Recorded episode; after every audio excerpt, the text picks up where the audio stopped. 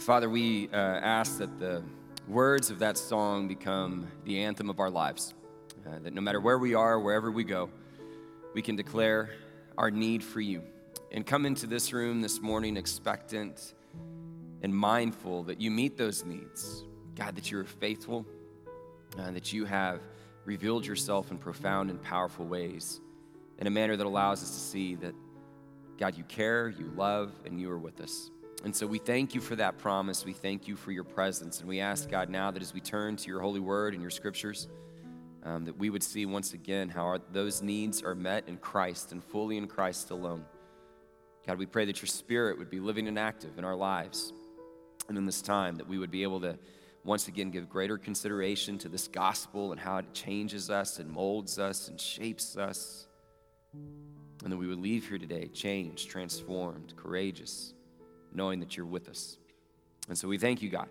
We entrust all this time and all of this worship to you and to you alone. In Jesus' name, amen. And amen. Thank you all. You can be seated. Morning, church. Um, I, I don't know how noticeable it is, but if I sound a little bit different, I, I don't feel 100%, uh, but I feel good enough to preach, and, and, I'm excited to be here with you. And uh, look forward to having the opportunity to continue our discussion that we started last week, uh, but definitely uh, woke up this morning a, a, little less than 100%, but was uh, in one of those situations. I was like, we're going to do it. We're going to make it happen. So I got my water, got my cough drops in, we're, we're good to go. So, uh, but I am going to sit down if that's okay. You guys get to. I feel like I should be able to every once in a while. So, um, anyway, last week, we're, we're going to get right to it. Last week, we started uh, really kind of with an introduction to our theme for 2023, which is the idea of being courageous. That's the year uh, that we're to, or that's the word that we're to focus in on throughout this year.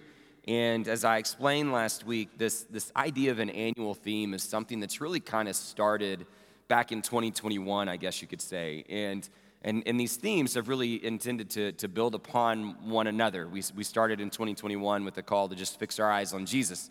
And as we walked through that theme for a year, the natural progression was well, if you really focus on Jesus and fix your eyes on Jesus, He's going to change you. Right? You're not going to leave unchanged. He's going to no longer allow you to be conformed to the patterns of this world, but you're going to be transformed by the renewal of your mind. And so, for all of last year, we talked about the importance of renewal and living a renewed life. And so, the, the natural progression from there is if I, if I fix my eyes on Jesus and He changes me, that transformation should mold me into a courageous person.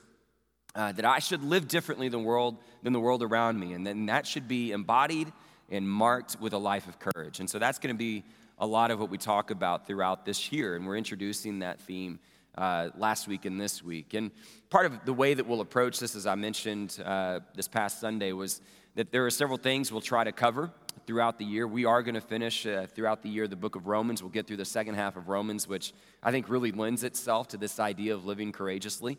Uh, but in addition to that, we're going to address a lot of different subjects and topics that I think speak to the idea of how do I live courageously in this context, in this society, in this setting, this culture. So, some of the subjects that we'll cover, we'll start this actually next week with our first topic on prayer and, and understand what does it mean to live courageously and have a courageous prayer life and how that's foundational and fundamental to all of it. And then throughout the year, we'll hit on several other subjects, uh, subjects like truth and how do I courageously uh, find truth and share truth. We'll talk about identity. Um, how do I live as a man and a woman of God uh, in a courageous way in this setting and in this context? We'll talk about purity um, in, in, not just in relationships or in, in love, but really in, in, mind and in speech and in a very holistic, comprehensive way for us to consider purity. And then we'll end the year uh, talking again about just purpose, right? Courageous mission, the places that God sends us. And so those are the things that we're going to do uh, to take an approach to, to addressing this theme. Uh, but one of the things that we've drawn our attention to last week and today is this verse in Joshua 1 9. So if you have your Bibles, you can go ahead and turn there. We're just going to read it real quickly again to start our time together today. And as I, I shared with you last Sunday, uh, we, we have actually preached on the surrounding verses in the life of Joshua in a previous message back in December of 2020. This series right now, this little simple two week introduction, is really just focused on verse 9. But if you have time, to go back and, and listen to that message from uh, 2020. This gives you some additional context to all that was going on for the people and some other things in the surrounding verses. But for our time together uh, today and last week, we're really just focusing in on verse 9. And so let's read it again together this morning. It says, Have I not commanded you? Be strong and courageous. Do not be afraid. Do not be discouraged, for the Lord your God will be with you wherever you go. So, verse 9, uh, we decided to break down into two different parts. Uh, the first part we talked about last week really just centered in on the idea of God's command Have I not commanded you? And then understanding those terms of being strong and courageous and what that looks like. And, and the question that we presented last week, and that I want to still be in the back of your minds this week, is what is God asking of you? Right, like that's that's what I want us wrestle. What what is He asking of you? What is He asking of us? And and when we begin to wrestle with that, part of what we tried to extract from the first part of this verse uh, last week was that we need to understand that that God has a greater plan and purpose, right? And that when He speaks, when He asks us to do something, it is attached to that greater plan and that greater purpose, that we want to be in alignment with His will above our own. And because it's attached to His plan and His purpose, we can recognize that obedience matters, right? Like, like He wants us to be found faithful and obedient. We've, we've got to recognize the importance of obedience and responding to the things that God has asked us to do. We talked about how He prepares us. We can look back in order to look forward. We can look back on those moments where His hand was on our lives and to really begin to see, okay, this is what God is maybe preparing me to do. And so we, we talked about those elements. And then by looking closer at the terminology in the first part of verse 9 and looking specifically at strength and courage, we, we were able to expound upon that even a little bit more, right? That in particular, being strong is accomplishing what was intended, right? That we want to follow through.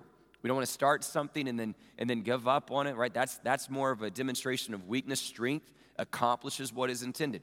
We also talked about having strength in battle and recognizing that sometimes those battles are external or they're internal. But it takes strength to, to go and engage in those different battles that often present themselves in our lives. We talked about resolve and the importance of having that earnestness to approach these things and not to be hesitant or to delay, and to do so with this mind towards victory. And so a lot of that is all unearthed there in the first part of this verse. The second part is going to be what we look at today. And, and I want us to add a question uh, to the one that we presented last week, right? If last week it was, What is God asking of you? What is He asking of us? Uh, what I want us to consider today, especially in light of this call towards living courageously, is then to give thoughtful consideration to what are the things that can discourage us? Right? Like that's, that's the question for you. What is it that, that discourages you? Right? If, if I want to be courageous, what's going to be the obstacle to that? The way we define discouragement. I'll get to the biblical definition of it here in a second, but just if you were to get online and, and Google it, uh, to be discouraged means to be deprived of courage, right? It's the absent, uh, absence of courage.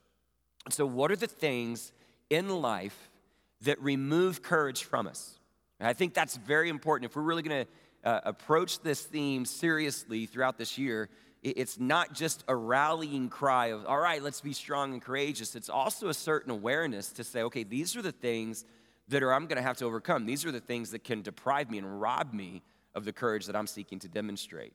And, and so there's one particular thing that I think can be discouraging that I want us to focus most of our time on today. But there are, there are others. And, and I'll take a, a brief moment here at the beginning to acknowledge some of the other things that can create discouragement. In fact, I came across an article that was written by Rick Warren, I think in 2018, and, and he had a, a pretty good summary of some of the things that can discourage us. And I'll reference a few of those. Uh, one of the first things he mentioned was fatigue. And, and I think we can all acknowledge that when we're tired, it's hard to be motivated, right? Like when, when you're tired and you're fatigued, there's a higher chance of irritability, there's a higher chance to be uh, unmotivated, and, and so you're going to find yourself more likely to say, I don't have the energy. I don't, I don't want to do this. Which is why, if we're going to really take being courageous seriously, there is um, reason to give consideration to how do we create space for rest throughout this year. I mean, God gives us a command to honor the Sabbath for a reason, right? We need to operate from the overflow of our hearts and not by running on empty. And so I think just briefly, all of us can recognize that one of the ways we can be discouraged is just being flat out tired. And so, how do you build margins in your life? Right? How, how do you create that space to, to really find rest? Now, another one uh, that we could also be mindful of that Warren presents in this article is frustration. And the way he describes and defines frustration, is this, this moment that a lot of us are familiar with where we just get overwhelmed, right? Your list is long and you've got all these things that you're trying to accomplish and that you need to achieve, and you just can't get to it. Right? There are all these interruptions, life interrupts you, all these different things, and, and so you can't get to the things that you need to achieve. And so the list gets longer and longer and longer. You just get more and more frustrated, right? And, and that frustration, that sense of being overwhelmed, can be very discouraging. And so, again, it speaks to how do we manage our time wisely? Right? How do we say no to certain things? Uh, how do we create that, that space and healthy boundaries that allows us to really focus in on the things that God has asked us to do and to not get distracted, not get overwhelmed, not get frustrated? Uh, the third one that Warren points out is failure. All right, failure is also discouraging, and I would agree with that one. A lot of times we, we see things fall through. Uh, they don't happen the way that we had hoped they would or that we had intended, and experiencing that failure can often be very discouraging from ever trying again. And so uh, when we experience failure, it's, it's a good reminder as we go throughout this year that when we look in the scriptures time and time again, it's about perseverance, it's about endurance, it's about uh, overcoming and having that sort of resiliency in life. So, so I recognize that there are several things that can be a source of discouragement. And, and we need to be mindful of, of all those things if we're going to truly be courageous this year. Uh, but there's one particular thing that is the last one on Warren's list and that I feel is the primary one that robs us of our courage that I want us to really focus in on today, and that's fear. I think fear is the number one thing that can be a source of discouragement. And, and the reason we're going to emphasize that today and focus in on that is first and foremost because I would tell you it's, it's the one that's most explicitly revealed in this verse and in this text. It's, there's, there's a biblical justification for saying that. Because right after uh, this verse, right at the beginning, where you see this call, Have I not commanded you, be strong and courageous, this call to being courageous, God follows it up with this encouragement to say, Don't be afraid, right? Overcome your fear. In fact, the word for discourage, the Hebrew word for discourage that's found here, uh, in a more literal definition, means to be filled with terror. And so this, this verse is really saying, Don't be afraid don't be terrified because God knows that that fear and that terror are oftentimes the greatest sources for our discouragement. Right? Those are the things that can often rob us of our courage and deprive us of courage. And so maybe another way for us to ask ourselves that question this morning is not just what discourages me, but what am I afraid of? Like, what do I fear in life? And, and really, that's kind of what I want us to explore in greater detail right? Is how do we gain a better and healthier understanding of fear so that we can address it in a biblical way that allows us to live courageously. Okay, and so that's what we're going to do for the rest of our time here today. And, and part of, of what you find as you work through the scriptures is that this theme of fear is pretty consistent. We've talked about fear before, you see it all the time fear or not, right? Uh, you see that with the, with the Advent season. You see it throughout Scripture that we're called not to be afraid. So there have been numerous occasions where I've been up here and we've talked about fears. And I think one of the things that is helpful whenever we have the opportunity to explore this subject a little bit further is to, to really kind of wrestle with what, what are our fears. And one of the ways that we can do that is just by looking in society. In fact, I, uh, came across this uh, survey that's done by Chapman University every year. They do an annual survey of the average American and, and determine uh, what are their top fears, the top 10 fears that the average American faces. And they do this every, every year. And so this fall, they just recently came out with their past survey, and they've got the top 10 fears listed. And I'm going to I'm going to read to you this list that came as a result of this survey. And essentially, the results of the top 10 list here are the moments that people responded to as being either afraid or very afraid of.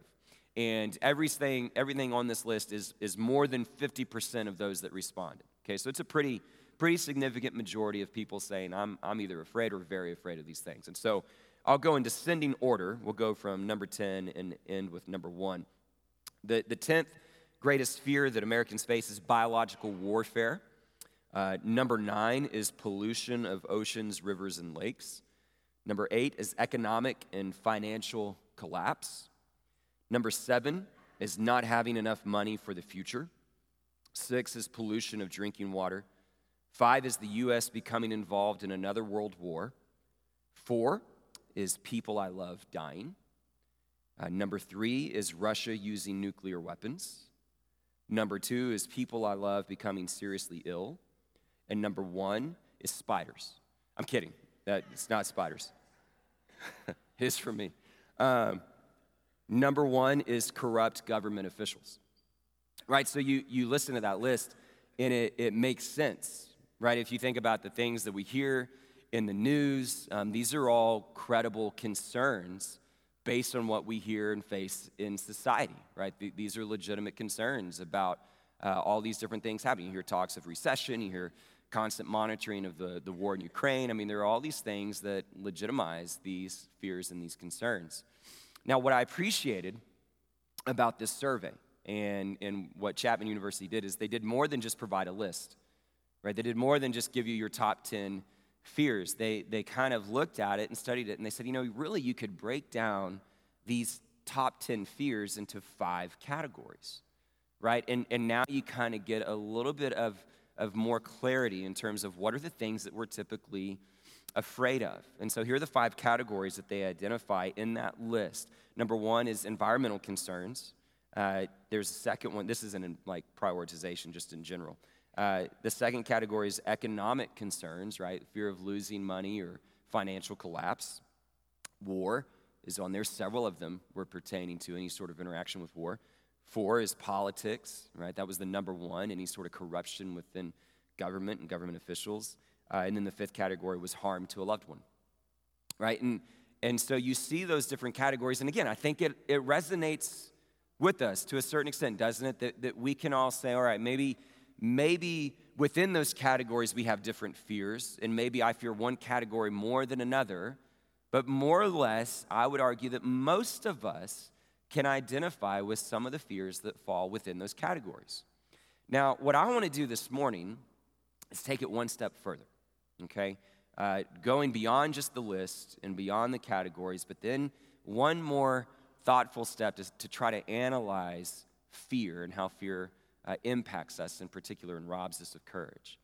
That, that I'll admit, right, I'm, I'm not a psychologist, I'm not a sociologist, and so I, what I'm sharing next is is not from the survey or the study, it's just my personal observation, right? Uh, but when I look at those categories and I look at this list, the, the largest common denominator that I see is what we fear the most and most consistently is pain. Right now, now pain, more often than not, is experienced in one of two ways uh, physically or emotionally. And so a lot of the things on this list um, are, are fears of experiencing physical pain. So financial crisis, right? Uh, war, you know, anything along those lines, uh, corrupt government, th- those are the things that are going to threaten my physical peace and livelihood. Right? I could lose my job, I could lose my money, uh, I, could, I could lose my, my overall security and safety, right? All those things are physical concerns that could create physical pain. But there are other things on this list that really don't have anything to do with the physical world. And, and the fear that we have here is the pain that we can experience deep within our heart, within our souls, right? The gut wrenching pain of watching a loved one suffer or losing a loved one, right? And so, be it emotional or be it physical, our, our kind of common thread of fear is the fear of pain. And that makes sense to me because when you really think about it, we're probably hardwired to avoid pain.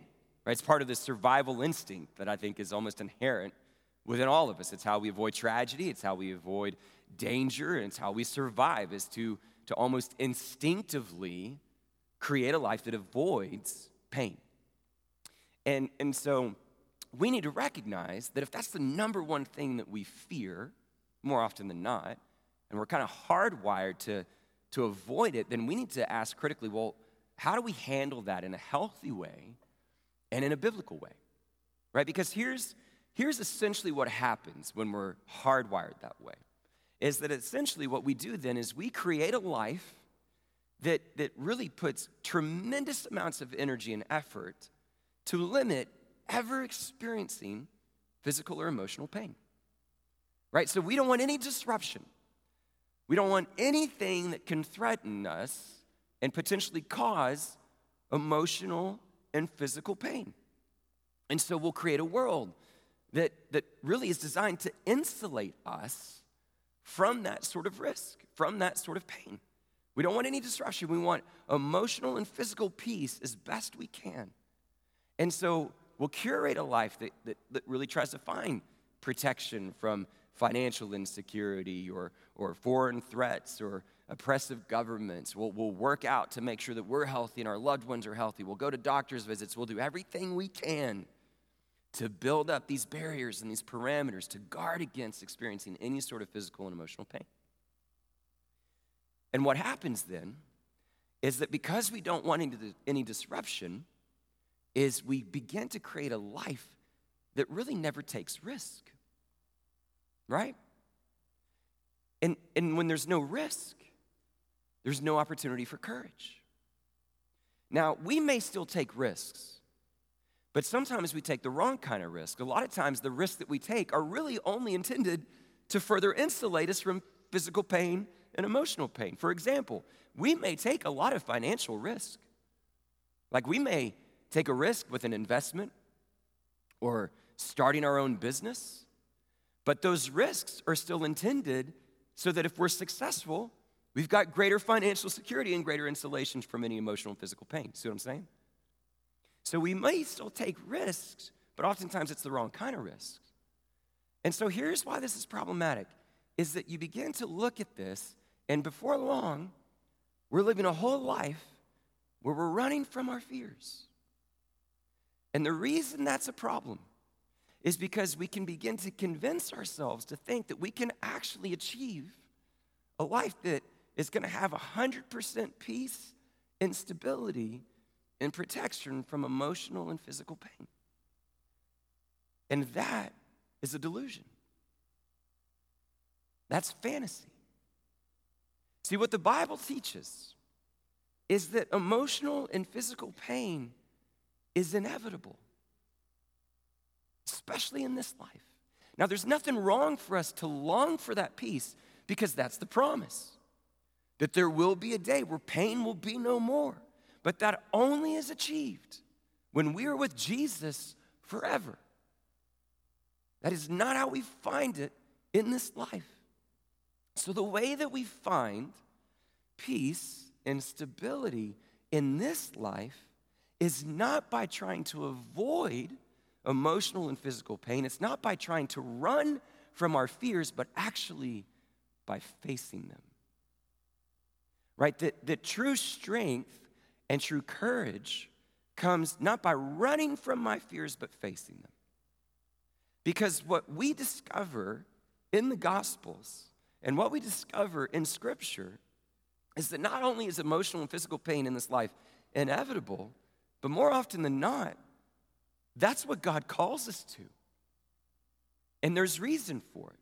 So consider for a moment the biblical justification for what I'm saying. Let's start with Jesus. His life was filled with emotional and physical pain.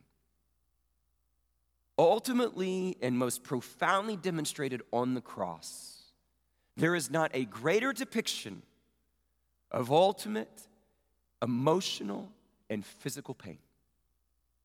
And so, if that was the experience of our Lord, it absolutely will be the experience of those who follow him. If he was destined for it, who are we to think that we can run from it. And we see that played out with the disciples, right? When he extends the invitation to the disciples, come and follow me. That's a call to leave your family, it's a call to leave your job, your security. And they did it. It was an invitation to experience emotional and physical pain. You think about Joshua. He's sending them into the land, he's, he's sending them to war. And the folks there that are hearing this are thinking to themselves, well, if you're sending me into the battle, I could lose my life. My loved one could lose their life. And God answer, God's answer is yes. It's a direct invitation to emotional and physical pain. The disciples, right after the, the ascended Christ commissions them to go, they experience the threat of imprisonment, persecution, and eventually death. A life filled with emotional and physical pain. And so, what do they do, church? Do they run from it? Did Joshua and the Israelites say, Sorry, no thanks, I'm going to avoid it? Or did they face it? They faced it. Right? In fact, one of my favorite parts of the scripture where we see how they face it comes from Acts chapter 4. Okay, so it's early on in the formation of the early church, and, and you have Peter and John that have just been arrested. Okay, so they're experiencing, they're in the midst of physical and emotional pain. They've just been arrested because they performed a healing. And so the threats of their work, the threats to their emotional and physical well being are, are already experienced. And, and the leaders, the authorities of the day, look at Peter and John and they say, You need to stop what you're doing. Right? You, you need to no longer preach in this name and do these things. And so, having experienced emotional and physical pain, Peter and John could be like, All right, you're right. We, we don't want to go through this. That would be the instinct. Let me run from this fear. But in Acts chapter 4, you know what they say in response to those threats? Is they say, As for us, we cannot help but speak of that which we have seen and heard. they face their fear, they don't run from it. Now, in that moment, they're released. The authorities don't really know what to do with them. They're, they're fearful of the mob because everybody's so excited about the healing. So they go back to the church, to the other believers. They tell them what happens. And the church gathers around and they pray. And what do they pray? They say, Consider these threats and enable your servants to speak with great boldness. They don't run from it, church. They respond to it with courage. And it's there that they discover something really profound and significant, right? That, that we're not guaranteed to have a life that is absent of emotional and physical pain. And so the way that we find peace and comfort is not by running from it, but actually facing it and discovering that we have something greater. And that's where we find our strength and our courage by overcoming our fears and facing them, not running from them. And so when, when we ask ourselves the question this morning, like what, what are you afraid of?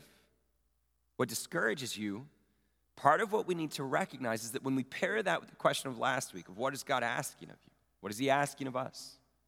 That the only way we really face those fears and handle that in a healthy way and truly discover the sort of courage that we find described here in the scripture is to recognize that we have to live a life that takes, takes risk.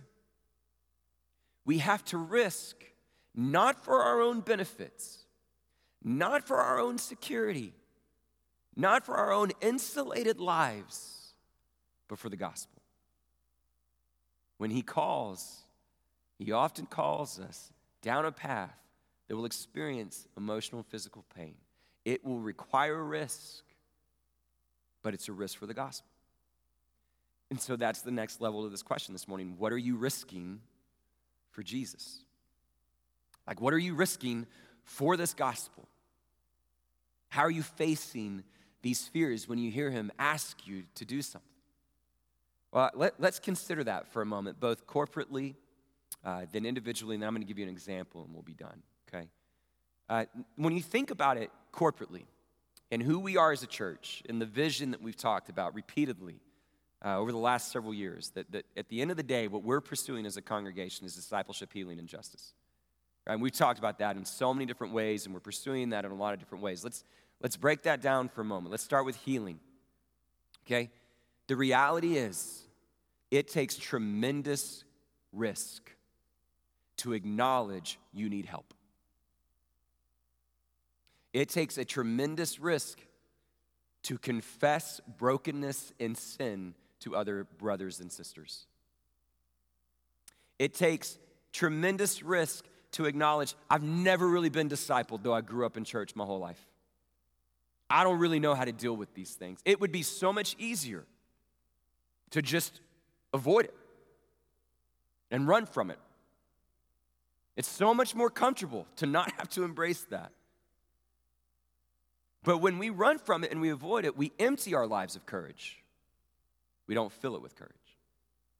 Got to take those risks. You think about justice. We've narrowed in our focus on justice with foster care and adoption. And we, we laid this out back in November that over the next year, we are praying that God would rise up, raise up three different families who would embrace fostering or adopting a child.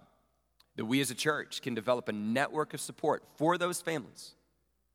And let me just be very clear when you respond to foster care and adoption, you are absolutely pursuing an avenue that is guaranteed to present some form of emotional and physical pain. And so it would be so much easier to run from it and to not risk it, to avoid it. Whether that's to actually adopt and foster or that's to support, it, would be so much easier and more convenient to just leave it to the side, let other people do it. Right? But when we do that, and we run from that sort of fear, it empties our life of courage, doesn't fill it with courage. Think about discipleship 200 baptisms. That's, that's a pretty significant goal. That's a challenging task, but that's a task that's going to require risk. And the risk associated with that is multifaceted, right? Whether that's responding to the idea of going to a colleague or going to a neighbor, or maybe even going to the nations. Actually, like leaving my job and and transporting myself to a whole nother culture. Right? The risk of rejection, the risk of failure, the risk of ridicule and judgment, man, all of it is, is embodying a pathway towards emotional and physical pain. It'd be so much easier to be like, I don't want to do that. That's a pastor's job. That's a church staff. I don't need to have those conversations. Much easier just to insulate ourselves, not take the risk. But when we do that, we empty our lives of courage. We don't fill them with courage right? So, so we have to take the right sort of risk. We need to ask ourselves, what are we risking for the gospel? Here, here's the other side to this. I'm gonna, I'm gonna go back to that list that we talked about from Chapman University at the beginning. And here's why it's so important for us to be willing to face these fears and not run from them, no matter how they manifest themselves, right? Because what we begin to experience in our personal life is the inevitability of emotional and physical pain. And so let's, let's play out some of those worst fears coming true for a moment and us experiencing that sort of emotional and physical pain personally. Let's say there's a massive recession and financial crisis, and you lose your job, you lose your retirement, you lose your financial security.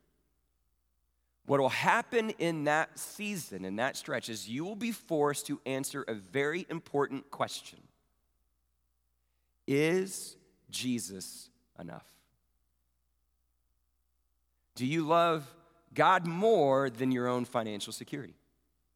Right? Let's say that, that ours is the generation that's going to have to navigate the next world war. And all the emotional and physical pain that is attached to that. All the fear, all the concern. When, when our safety is threatened, what will ultimately happen down that road and down that journey is we will be forced to answer a question Is He enough?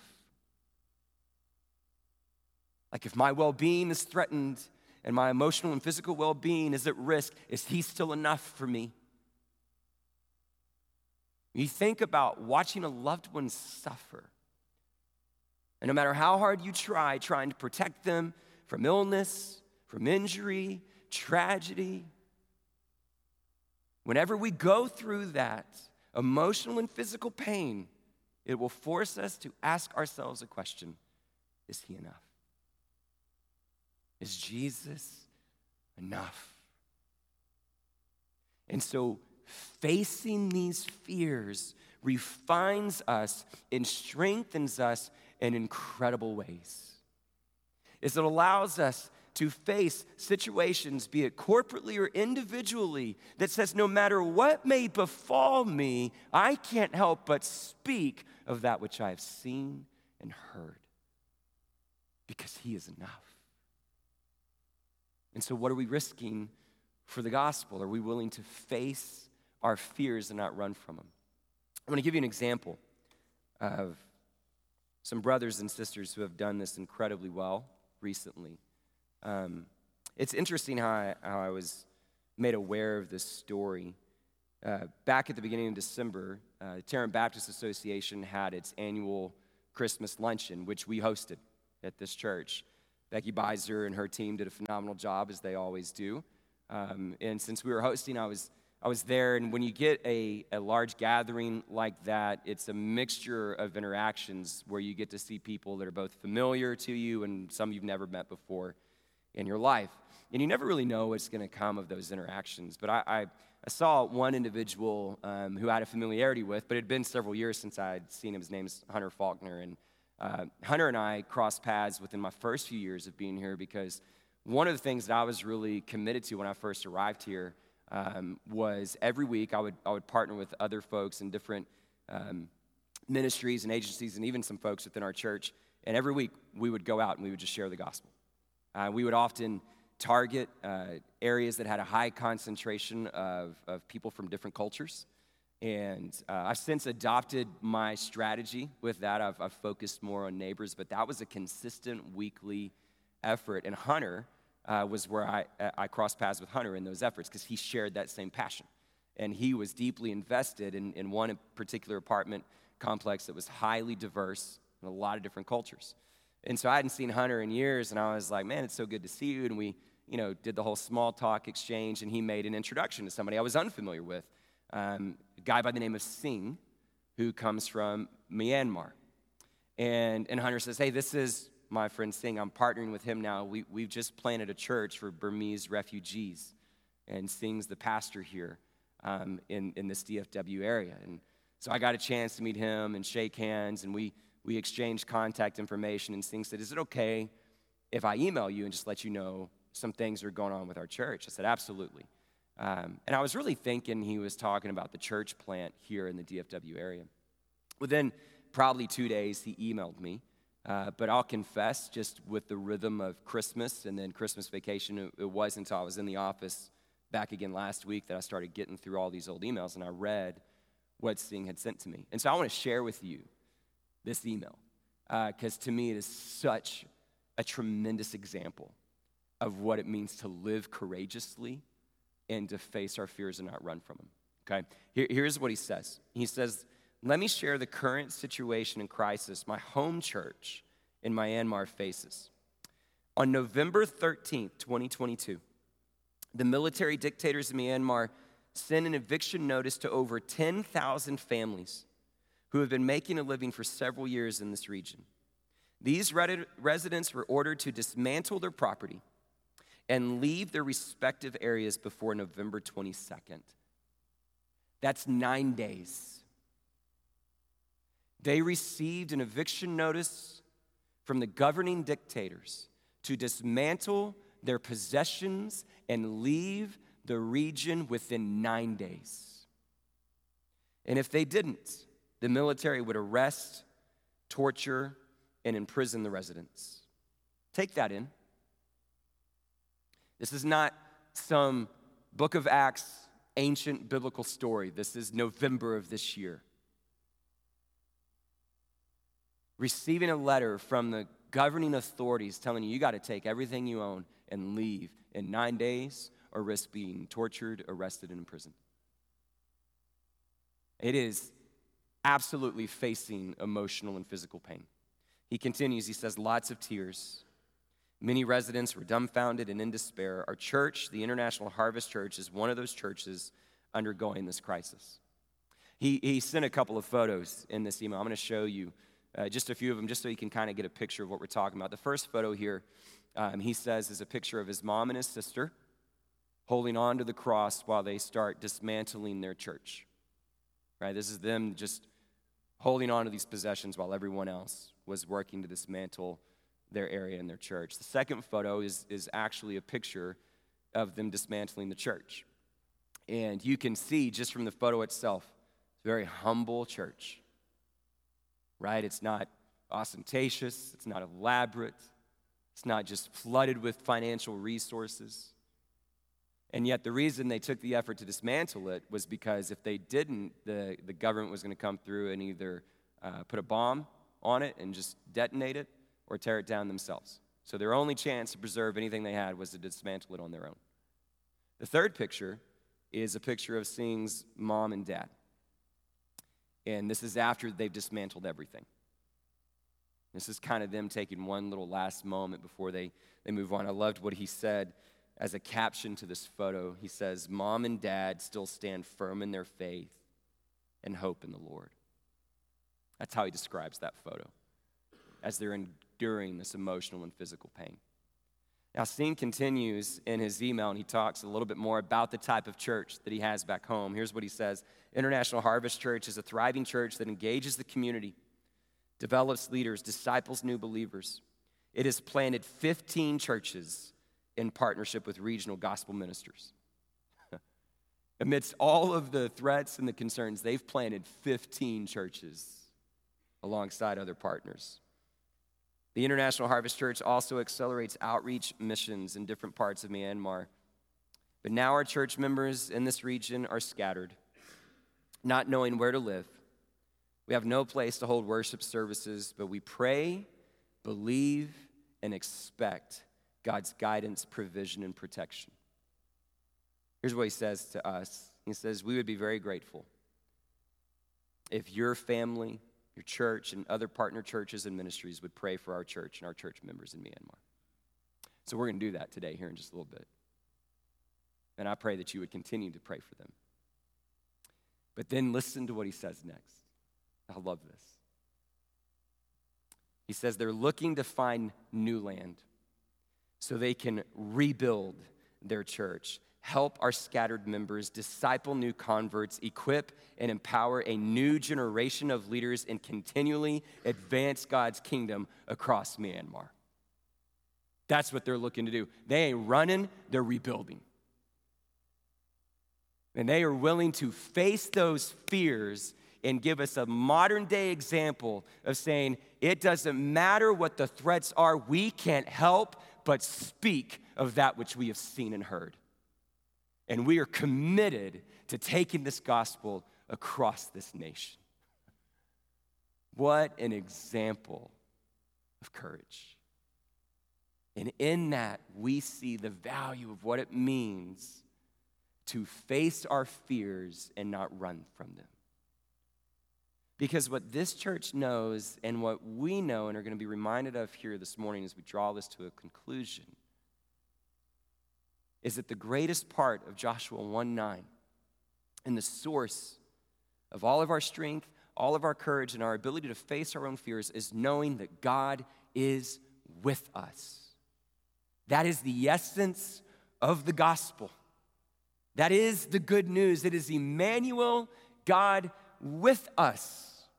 It is not that we get to be immune from emotional and physical pain, but we find something greater that carries us through it and walks with us alongside those valleys and along that despair. We find something that is greater and stronger and more amazing. And so we need to orient our lives not to strive for comfort, but to strive for Jesus.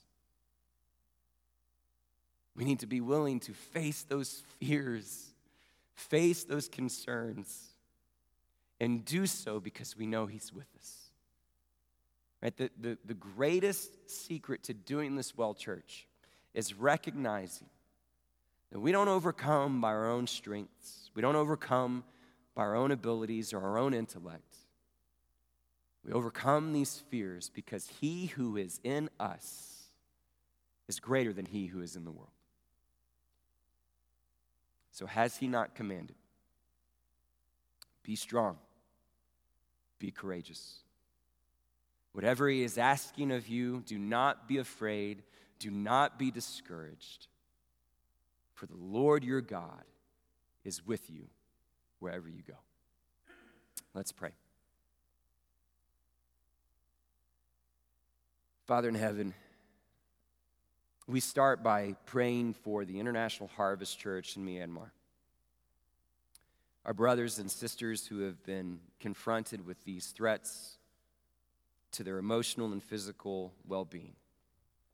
And yet, we have seen just through the words of this email today, God, that they have responded with strength and with courage, and in so doing, have emboldened us to do the same.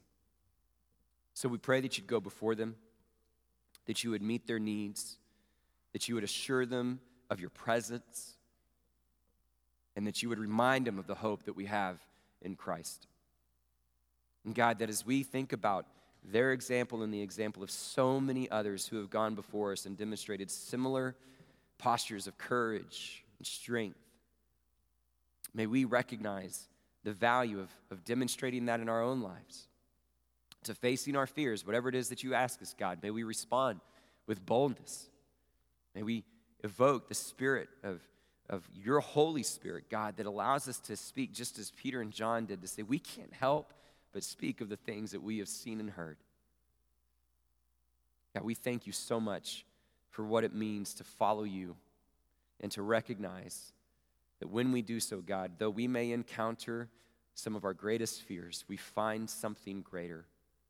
A promise that allows us to rest assured that you are always with us to the very end of the age. Thank you for loving us so. May we now respond with the power that you have put through us and in us in Jesus Christ, our Lord, our Savior. For it's in His name we pray these things. Amen and amen.